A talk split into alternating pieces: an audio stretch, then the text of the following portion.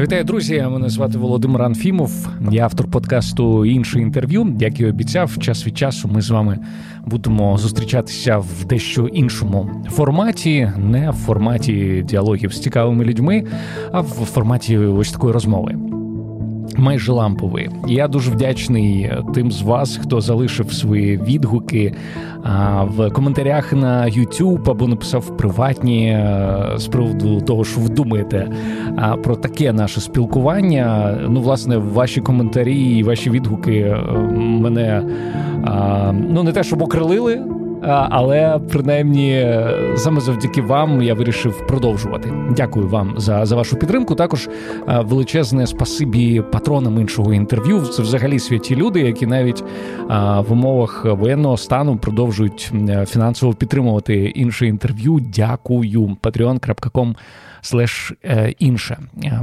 приєднуйтесь, якщо ще цього не зробили, і звісно, якщо маєте на це можливість. Я записую е, цей випуск на 65-й день війни. Це взагалі не вкладається, чесно кажучи, в голові, що вже йде третій місяць війни. Ці всі страшні події. Перші дні, значить, таке враження, що це було вчора, коли ми прокинулися від вибухів тут в. Я прокинувся в Києві о 5 ранку, і це був це був просто шок. Хоча ми всі, звісно, морально готувалися до того, що рано чи пізно це може відбутися.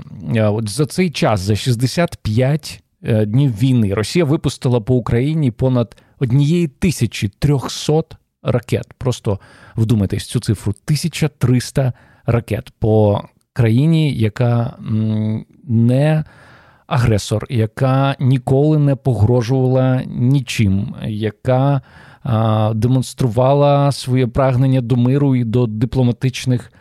Способів вирішення будь-яких конфліктів 1300 ракет. Про це повідомила цього тижня заступниця міністра оборони Ганна Малер. До речі, дуже хотів би зробити інтерв'ю з пані Ганною. Буду домовлятися. Якщо у вас є виходи на пані Ганну, буду вдячний, якщо ви нас сконектите. Ем, так от Forbes, журнал Forbes український, він порахував, скільки, е, якщо переводити в гроші, да, то скільки ці 1300 запусків вони можуть коштувати. І сума вийшла астрономічна: 7 1,6 мільярдів доларів. Майже 8 мільярдів доларів. І, ну, звісно, треба з чимось порівнювати, да, щоб зрозуміти взагалі масштаб е, того, що відбувається. І як пишуть редактори Forbes, ця сума перевищує 82 з 85 річних місцевих бюджетів суб'єктів Російської Федерації. Усім, крім Москви, Московської області та Санкт-Петербурга. Ну, словом, рік країна могла жити майже вся за ось цю суму 7,6 е, мільярдів доларів. Яку кількість е, нових лікарень можна було побудувати, дитячих садків, громадського транспорту закупити, просто інвестувати ці е, кошти в те, аби щось з'явилося, якісь інновації з'явилися в Росії. Але ні, ці 7,6 мільярдів доларів. Їх запустили і інвестували в машину смерті, в те, що аби нищити українців, лише за те, що вони собі вирішили бути вільними, проєвропейськими і не такими, як хотілося б нашому східному сусіду. 7,6 мільярдів доларів, повторюю. І важливо розуміти, що йдеться про не найбагатшу країну в світі. Якщо ви колись були в Росії поза е, Москвою, Московською областю, Санкт-Петербургом, ну ви бачили, що там е, відбувається, як виглядають там села. Ну і чудовим підтвердженням м'яко кажучи, низького рівня життя є є те, е, з яким апетитом е, солдати е, російські мародерствують, коли вони потрапляють на українську територію. А вони дивувалися, що у нас в родинах в хатах може стояти баночка нутели. Вони чомусь вважають, що це просто ознака якогось такого шикардосу, що уявити собі не можна. Вони дивувалися, що в будинках, в хатах є туалети всередині. Не поодинокими є випадки, коли е, просто мародерствували і забирали жіночу білизну. Е, то може цю суму е, варто було б витратити на щось інше, аніж нападати на на, на Україну. Може, треба було ну, хоча б закупити багато-багато партій жіночої білизни і пороздавати там. Може, це б якось задовільнило і зробило громадян цієї країни більш, е, більш щасливими. На жаль, одна з цих 1300 ракет е, вчора вбила мою колегу, журналістку Віру Гирич. Я передусім е, висловлю свої співчуття усім знайомим і близьким пані Віри. Ми з нею не були знайомі, але Е, я чув дуже багато е, гарного про пані Віру е, від, від своїх колег. Взагалі, вчора в Київ ці ракети влучили вперше за досить тривалий час. Кияни, це правда, вони розслабилися. Я серед них. В якийсь момент ми почали ігнорувати сигнали повітряної тривоги, ну, тому що це відбувається як? Ти постійно чуєш сигнали повітряної тривоги, нічого не відбувається після цього, і ти думаєш, що це просто, я не знаю, помилка там чиясь, чи е, просто хтось, е, ну. Про всяк випадок вмикає ці сигнали. Але як бачимо, цього робити не треба. Треба, е, коли дійсно лунає сигнал повітряної тривоги, треба намагатися сховатися в укритті або або хоча б за правилом двох стін. Якщо ви не знаєте про це правило, будь ласка, погугліть, почитайте. Правило двох стін. Від небезпеки вас має відділяти хоча б дві стіни. Е, зрозуміло, що це не є панацея, е, і в деяких випадках, де б людина не ховалася, вона, на жаль, стане жертвою ракетного удару. Особливо коли йдеться не про уламки ракети, коли йдеться про страшні випадки, коли в прямо в житлові будинки потрапляє, потрапляє ракета. В Шевченківському районі це вчора відбулося. 10 людей постраждало, 4 людини було госпіталізовано, ну і одна людина, на жаль, загинула. Війна триває, і ми все частіше і частіше, на жаль, на жаль, будемо чути інформацію про про жертви, про людей, які загинули, і е, це важкий період. Е, взагалі, це важка тема. Багато хто до війни намагався ну, не думати, уникати теми. Е, смерті, тому що це ну не найприємніша, погодьтесь, тема для роздумів. Але, на жаль, війна нас зіштовхує з цією темою. Можна по-різному реагувати. Особисто в мені від початку війни е, відбулося якесь таке, знаєте, певне загострення, загострення сприйняття життя. Бо кожного разу, коли я виходжу гуляти з, зі своїм собакою або заходжу випити кави, або роблю будь-яку ну, таку побутову річ, яку я раніше робив на автоматі. Е, Тепер я замислююсь на якусь мить і розумію, що можливо це остання е, кава в житті, можливо, це остання прогулянка в житті. Е, не обов'язково це має бути так, е, але принаймні як не дивно, ці всі події мені дозволили більше цінувати те, що є, і якось дуже гостро відчувати життя. І Краще розуміти, що воно дуже крихке. А ще одна подія, яка відбулася в Києві цього тижня, це знесення радянського монументу дружби народів. демонтували.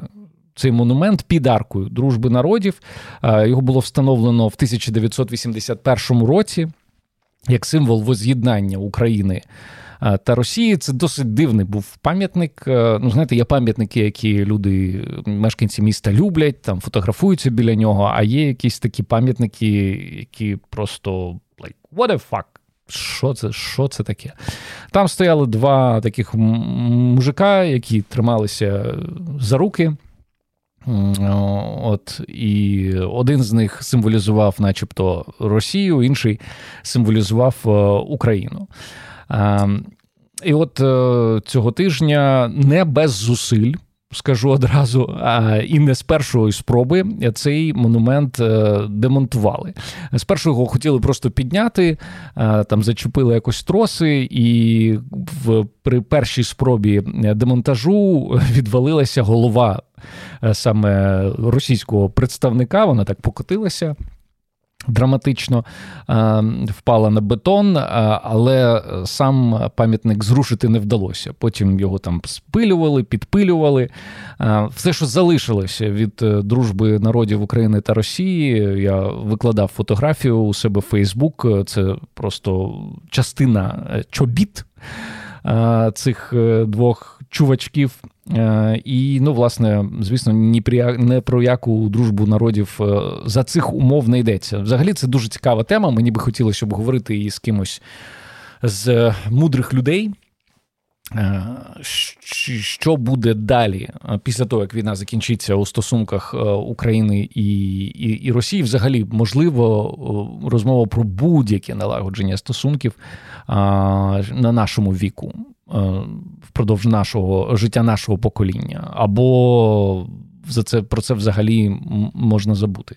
Я думаю, що в цей час багато хто із слухачів виглядачів е, скаже: ні, взагалі ніяких стінок побудувати і нема про що говорити. Ну і з цим важко не погодитися. А, Ну і після того, як е, знесли ось цей монумент дружби народів, е, взагалі в суспільстві почали обговорювати, скільки ще залишилося в Києві в інших містах України. Символів ось цих або радянських, або пов'язаних е, з Росією, і зараз дуже гарячі дискусії з приводу того, чи потрібно зносити, наприклад, пам'ятники Пушкіну, Булгакову, ну і іншим російським діячам, які, начебто, не мають е, стосунку до безпосередньо. Росії Росії сучасної, але безумовно вони є представниками руського міра. Е, і дуже багато людей е, говорять про те, що в Україні зараз не місце таким символом. Звісно, знаходяться ті, хто і виступає на захист. Мені дуже цікаво, до речі, вашу думку почути з цього приводу. Будь ласка, напишіть в коментарях, що ви думаєте, чи варто в Україні залишати будь-які пам'ятники, е, пов'язані з Росією не сучасною, зрозуміло, а з ну такою класичною е, Росією. Ну, пам'ятник, наприклад, Булгакову. Чи має він стояти в в Києві? Чи пам'ятник Пушкіну? Чи має він бути в якомусь іншому е, українському місті? Е, взагалі, чесно кажучи, мене дуже. Е, Тішить з однієї сторони, а а з іншої сторони, вкурвує те, що ну, ось ці розмови про дерусифікацію вони почалися тільки після повномасштабного вторгнення Російської Федерації. Так, начебто, е, окупація е, Криму і події в Ордло це було щось таке, е, на що можна закривати очі. Чесно кажучи, я поділюся своїми думками. Я пам'ятаю, що. Ще з ну такої ранньої юності своєї мене дуже сильно дивувало, як в е, незалежній Україні може існувати радіостанція, яка називається Русське Радіо. Русське Радіо в Україні. Але в період, коли я дорослішав, якось ну так так було. Да? Історично склалося, що в суспільстві цей російський наратив він уживався з, з українським. Але після 2014 року, після того, що потім відбулося в, в Криму, я просто не міг зрозуміти, ну як? Як в в країні, яка е, намагається протистояти е, агресії країни е, під назвою Російська Федерація, може існувати радіостанція Руське Радіо. Мене це, ну чесно, мене це дуже вибішувало.